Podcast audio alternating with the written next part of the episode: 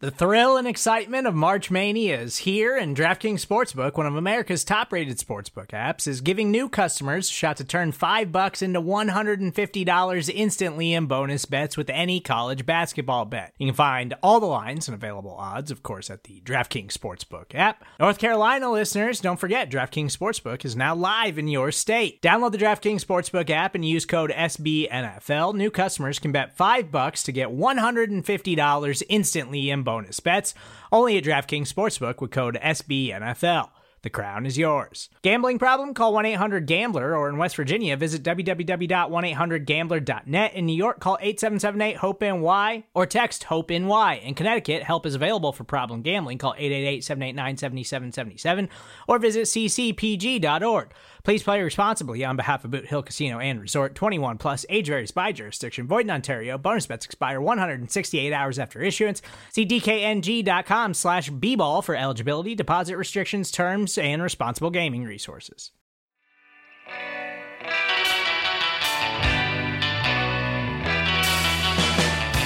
It is the APC podcast once again, yet again, from acmepackingcompany.com and SB Nation. Zach Rapport here at Zach Rapport on Twitter. Follow the show at the APC pod. Like, subscribe, etc. Today, we are going to preview the Packers Monday night football game against the Atlanta Falcons. Alex and I were joined by SB Nation's Jeanna Thomas Kelley, a, uh, a great resource for all things Falcons, covers the team, does TV work. She's really everywhere. And had, we had a great conversation, good perspective, good humor, and just some good vibes all around. So why don't we just get right into it? Enjoy. The number you dialed is Acme Packing Company.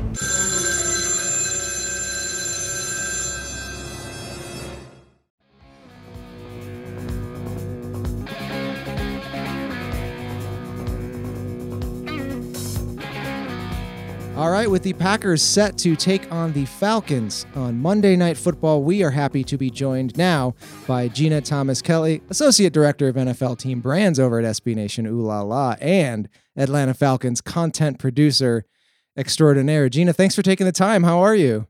I'm doing great, thanks, and thank you so much for having me. Our pleasure. Our pleasure. So, um, why don't we just uh, get right into it? And I, I want to rip the band aid, one motion right off, as they say on Seinfeld, and, and start by uh, talking about blown leads. Um, you know, because Mhm. you're, you're a fan. I know it hurts in your opinion. And as Vince Lombardi might say, what the hell is going on out there? Well, I think that that is uh, that is a question that this team has been struggling to answer for the past couple of years, and it's the reason that a lot of Falcons fans were calling for Dan Quinn's head last year. Um, you know, this has become a really persistent issue for this team, and obviously, you've all heard the twenty-eight to three jokes. Like we all know, the worst blown lead in history is also um, credited to the Falcons. But you know, they've they've had this happen over and over again, and this season has just been a comedy of errors. I mean, that Cowboys game is the most ridiculous way to ever to lose a game that I could even imagine. Like you could not write that as fiction and have it be believable because everybody would be like, you are trying to tell me that professional football players don't know how to deal with an onside kick. Um, and so yeah, and then you know, last week was somehow worse. Um, it just is this team is such a mess. I, they're playing with very little discipline, particularly on defense. They've had some injuries to key players. Um, and you know the defense in particular again is very banked up. It's it, the secondary is very weak because of injuries, and so you know my hopes for the season are pretty much you know maybe they'll win a game at some point. Um, Oh, will it be this week against the Packers? I highly doubt it. you mentioned the you know Dan Quinn um his job being in jeopardy that was certainly the case last year I, I guess how did you feel at the time when it seemed like Quinn could be on the way out and how do you feel now having kept him but seeing the season start the way it has so I'm I'm not spending any time at the Falcons facility this year or covering games because of the pandemic. Um, but I have done that for many years. And so I've known Dan Quinn since he was hired by the Falcons. And um, I have a really good relationship with him. I respect him a lot as a person. He's a really nice man. And for the past couple of years, I would go on on Wednesday afternoons to do my, I do some local TV stuff. And I would usually get there while he was in the media room doing his conversation with the opposing team's local media. And then we would just like sit there and chat. He would ask me about my job and we would talk about leadership and mentoring and all this stuff. Like he's just a nice person. And um, I think he is a really good coach. I just think that what he is trying to do defensively, he doesn't have the, the personnel to do effectively. I mean, he has not had a Legion of Boom caliber uh, lineup of, of secondary players in Atlanta. And so last year I was, you know, I thought that it made sense to let him go, but I was sad about it. And at this point, I still feel I still feel badly about it because I really like him a great deal. But it's very clear that he has lost the team. Um, the team is not responding to him. They're not responding to coaching. They're not making effective changes. They're not able to adjust in game.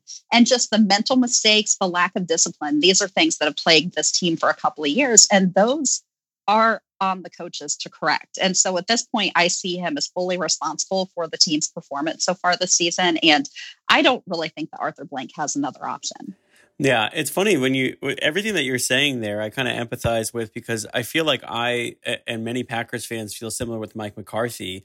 I'm actually happy to see him succeed, or well, we think he will succeed in Dallas, and I think that he has a ton of weapons there. The Packers just didn't have that and at some point it just got stale. And i feel like now we're enjoying like this new you know the flair of matt lafleur when really it was just it had nothing to do with like the quality of mccarthy as a coach. It was just kind of time for the change. So i want to tell you a, a quick story about there's a guy who lives up near where i used to live and he's a realtor now but he was an offensive line coach for a long time and he was with the Eagles when they lost the Super Bowl. He spent some time with the Falcons, which is how he ended up in the greater Atlanta metro area. And the, I was seated next to him at some event. And I was asking him, that was a year that the Falcons were just bad on the offensive line. And I was asking him his take on that. And he said he thought that it was the fact that the coach had sort of overstayed his welcome. And he said, These guys have all been playing football since they were children so they've been hearing the same coaching about fundamentals and technique and all this stuff for decades. And he said you know they're going to still get the same instruction if they get a different coach but sometimes they just need to hear it from a different voice. And i think that that's where the falcons have gotten to with dan quinn and i think that the packers got to that point with mike mccarthy too. Yeah. Yeah absolutely. And and i think having a new voice and a you know a younger voice and just like some you know new, a new approach to offense has helped the Packers. So I would like to see um, the Falcons succeed. Uh, you know, in in a post Dan Quinn era, which seems like it's coming. But um, I guess more to zone in on on on this game. Um, are, are the Falcons? I haven't watched a lot of them this year. You know, I understand the blown leads, and to get out to those leads, you're doing something right. But uh, I I just think back to you know a couple of years ago, the the the Packers versus Falcons seemed just like everyone was always hammering the over, right? If you're betting on that game, like are, are, the Falcons still that kind of team? The Packers are weak defensively. Like, are the Falcons still capable of hanging 30 35 on on Green Bay in your mind? Yes, in my opinion, yes. Um, does that mean that that the defense will be able to stop Aaron Rodgers and company? Probably not. But you know, I would definitely take take the over in this game. Matt Ryan has been really, really good through the air, especially. Um, they have not had a lot of success with the ground game. Um, I think blocking is still an issue. I think that they're not using Todd Gurley intelligently. I don't think that you should be running every time you have a second and long. I don't think that that's a very good strategy, but that is very Dirk Koetter to keep doing the same thing, even if it doesn't work a bunch of times in a row. Um, but yeah, there we've seen Calvin Ridley really develop into somebody who could be a, a WR1 on another roster. I mean, he's been fantastic this season. Russell Gage, who was hurt last week, I'm not sure. I haven't seen today's injury report yet, so I don't know what his status is. But um, Russell Gage has kind of flashed early in the season. That's a name that not too many Packers fans may be familiar with, but um, he's a guy who's a little bit farther down the depth chart, but seems to have really good rapport and chemistry with Matt Ryan. And so he's had a lot of success so far. And then Hayden Hurst is another one. I was disappointed that he didn't get more targets last week. But um, he, I was impressed because I think his only target was a touchdown pass. And so, and in the first couple of games, he seemed to have, you know, pretty decent timing with Matt Ryan too. So through the air, if Julio Jones is ready to go this week, he was held out last week with a hamstring injury.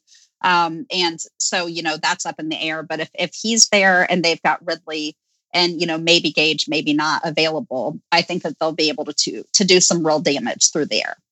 Gage sounds like Alex. Gage sounds like a guy. Is he a guy? Is he undrafted or a late round pick? He's that, a guy. we have a, we have an official designation on on our show um, where where you can adopt someone as your guy, and the guy has to be uh, sort of an unsung player, a day three guy, an undrafted guy, maybe a year or two with, with the club, and he's just you learn a fact about him, you you like him, and you follow him through preseason. Although that didn't exist this year, but you know, and then you just you just follow him over the years, and they're they're your guy. Robert Tonyan on the Packers is an example of my um, a guy for me. Sounds like Gage might be a guy. yeah, listen, I if anybody is looking for a guy, I recommend Russell Gage. Yeah. And everyone needs their guy, you know, because that was like the fun of training camp and everything and getting like way too invested in in in things that don't necessarily mean that much, right? And we're kind of robbed of that. So we've all adopted guys. And then they graduate into players. Uh, because then they're like football players, right? That guy's a player. So we love to to do that. The Packers have had a few of those come through, and maybe not as many as as they used to in the Ted Thompson days. But yeah, um, they they graduate yeah. to players, or they you know they don't cut it, and then you see them on some you're two years later like oh Jake Stoneburner that was a guy at one point. yeah, yeah exactly. You mentioned uh, Matt Ryan um, and and and playing well. I mean, ninety points through three games. The the team has scored. What's the the Matt Ryan twenty twenty elevator pitch? What kind of quarterback play should Packers fans expect to see on on Monday? You know, I, I, like to compare Matt Ryan to Tony Romo, who was best known for a few flubs. Um, but he, overall, like when he was healthy, he was a really consistent player for the Cowboys. And Matt Ryan is consistent and consistently good. Um, he's he's only gotten better in terms of accuracy over the years. He's managed to, you know, put up points even behind a terrible line for most of his career.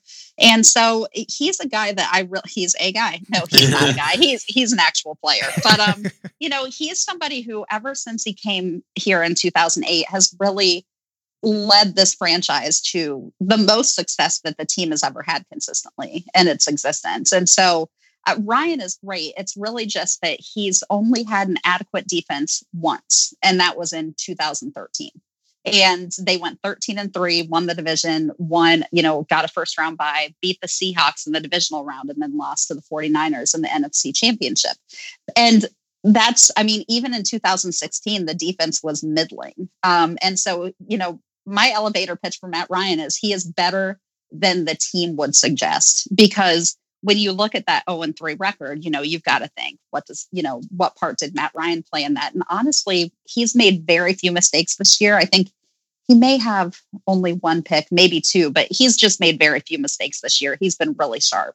And unless they can stop anything on the other side of the ball, it's just not going to matter. Yeah. Um, uh, is there sufficient outrage amongst the fan base about the fact that there haven't really been defenses like during the the Matt Ryan era because I just think about you know we are always just like just give Aaron Rodgers a defense. You're and, wasting his prime. Um, you wasted you're wasting his prime. His prime. I, I, mean, I just feel like on a national stage you don't hear that narrative about the Falcons, but it's pretty true. I mean, he's done some pretty prolific things, and uh, you know you bring in a head coach as a defensive minded guy, and yet still like they've just never been able to, been able to marry the two. Like you know, great offense with sufficient enough defense. Yeah, both of the head coaches that Matt Ryan has had in his tenure with the Falcons have been defensive minded head coaches.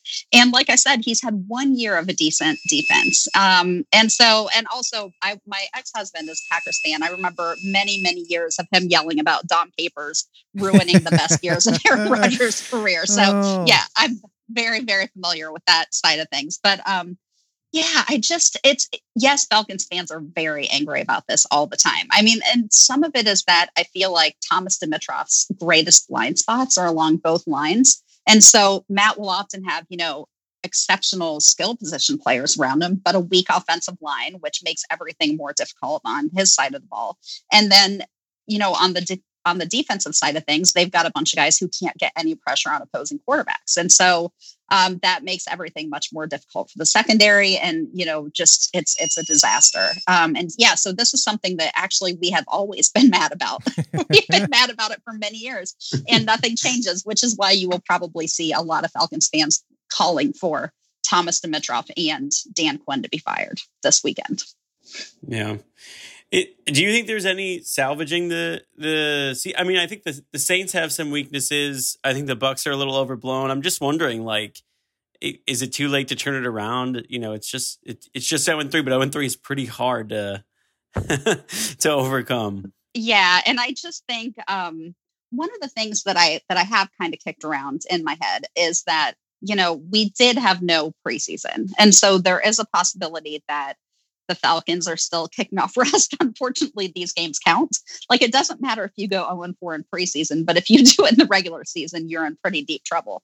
Um, so yeah, I just don't looking at the way that they've lost and just kind of the the lack of discipline, the mental errors, and the injuries that are really stacking up. Um, I just don't see a way for them to turn this around. That may be because the team crushed my soul in Super Bowl 51, um, and I, I have lost the ability to be optimistic about them. But yeah, I I think that this is going to be a lost season, and then next year they will be rebuilding with a new head coach. Yeah, you mentioned um, the the defense and injuries. I saw Dennard, uh, the cornerback, goes to IR. What is sort of the state of the Falcons' defense right now, three games in? Well, the secondary has been banked up. First of all, they lost Desmond Trufant, um, who had been their top corner this offseason. So they have Isaiah Oliver, who's a, a newer guy. He's been drafted within the past couple of years. Um, let's see, uh, we drafted another guy this year, AJ Terrell, and he's been injured. Kendall Sheffield, who is he was a recent draft pick too out of um, Ohio State. He is also injured. He's been in a walking boot, and then the sec- the safeties have been banked up. Ricardo Allen was out this week. The backup safety Damontae Kazee, who also will play some nickel. Kazee was out uh, at least part of the game this past week. So yeah, they're really banged up in the secondary. The linebackers are pretty thin too because of injuries, and then um, the defensive line is just really hit or miss. Takk McKinley is one of the stronger players lo- along that line, and he is hurt. So uh, yeah, he he was not able to play last week. So yeah, it's just it is not looking good on that side of the ball, especially when you're looking at facing a high-powered offense like Green Bay's.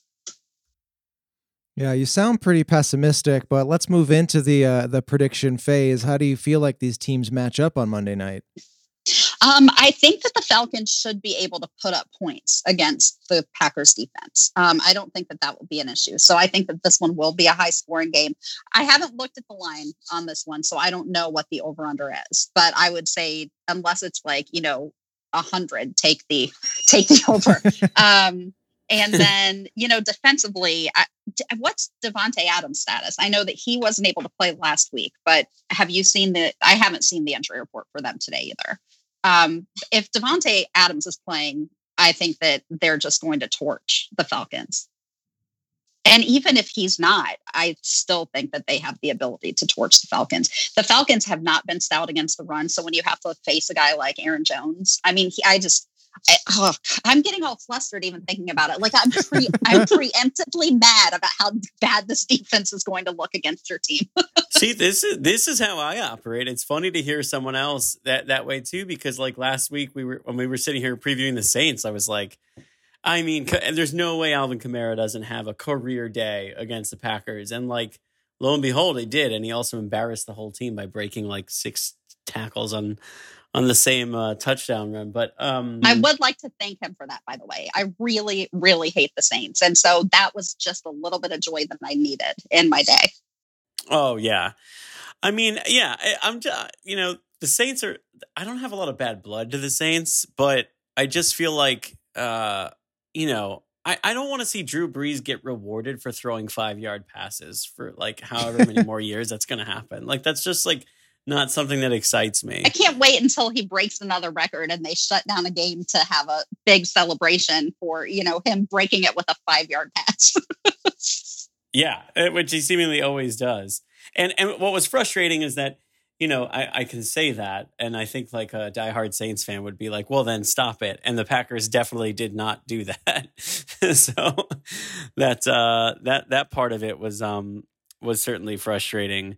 Um, I was uh, uh pulling up the, the 58 is the total right now uh for the game, which is a high number. It was 54 against the Saints, and obviously the over uh, still hit. So I think we're we're betting we're we're looking at another shootout here. Um, I might still take the over. I'm I might too. I mean, that is pretty high. But I still knowing the way that Matt Ryan has played and knowing how porous the Falcons secondary is, I still might take the over. I'm trying to uh, multitask and look up the injury report on my phone. I don't think that um, Davante is practicing yet. Yeah, I think he's still kind of nursing the hamstring and just being cautious, I guess. Uh, I don't know if that's what you would also lump Julio Jones into that category, if it's more of just like a let's really slow play it, no preseason thing. But They Um, typically do that with Julio anyway, even with the normal off season. Um, he typically will not practice on either Wednesday or Thursday just to get some rest. So if he was not active today, I would think that Thursday and Friday would give us a better idea. yeah. And again, even if he's not like, like the Packers, again, just consistently allowing the big games to the obvious guy. So then Calvin Ridley is just like a, you know, a shoe in for like a good Yeah. 125 and a score or two. Will Um, Will Will Redmond ever make a tackle? Find out again this week. Oh my god. Yeah. just just brutal. But um Yeah, he's the I, he he was like guy territory, but then whatever like the opposite of graduating into a player is is I feel like where we're headed with him. I feel bad saying that. I, I root for guys, but um yeah, it's a little bit of pretty- the Ladarius Gunter syndrome, maybe. Is that? uh, yeah. this Didn't he play for the Falcons, or am I totally making that up? I feel that like it, name is familiar, but I yeah, I cannot remember off the top of my head. I feel like he got let go in Green Bay, and he he wound up somewhere for like a few weeks. Um, and I could have sworn it was them, but I, I could be completely making that up. pulled a Jeff Janis and wound up somewhere for an, another month. Uh, yeah. One last uh one last one last thing before we let you go jeanna um i saw on tmz that andre rison thinks that he could be the next coach of the atlanta falcons what do we think about that Um, has Andre Rison coached anywhere? Like, has he been coached high know. school? Roddy White is coaching high school. Um, so I mean, I would be at least if Roddy came back as like a position coach, I, I would be fine with that. That is hilarious. I'm gonna have to look that up. Um, yeah, I had not heard that. That is really interesting. I will say, you know, um, Arthur Blank has gone with the last two times um, with Mike Smith and with um, with Dan Quinn, guys who had never had head coaching experience. And he also tried the college coach route with uh, Jim Mora Jr. and with Bobby Petrino, which was just a complete catastrophe. And so, what I think that we will see Arthur Blank do for a replacement will be a seasoned head coach. I think that it will be something like, you know, Jerry Jones' perspective, bringing in McCarthy this past offseason. I think he's going to want somebody who's established, who has a track record of success in the NFL as a head coach. And so that would, in my mind, disqualify Andre Rison. But but you know, I, I mean set set your goals high, bud. I, I hope it works out for you. That's great. all right well let's wrap up take the over i guess is the uh the theme of the day points galore jeanna thomas kelley thank you so much for stopping by and talking to little falcons packers with us we really appreciate it Thank you so much for having me and good luck this weekend. Yeah, I hope both teams have fun. That's how I always end these interviews. That's really all that matters, right? That's what I'm going to tell myself for the rest of the season since the Falcons are bad. I mean, it's a child's ball game. You're chasing a bag of wind. Let's just go out there and have some fun, guys. Come on. Absolutely. Yeah. Yes. All right. Thank you so much. Thank you guys. Thank you.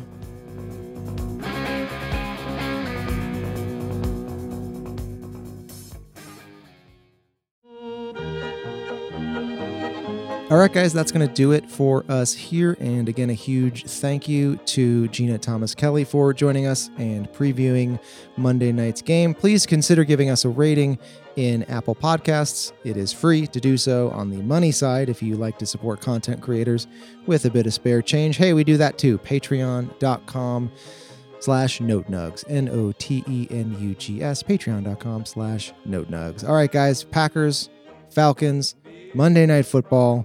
Enjoy the game. Be well. Be safe. Be nice to people. And uh, we will talk to you right after the game with our rapid reaction pod. Until then, see you later. Drink it down, drink it down, drink it down.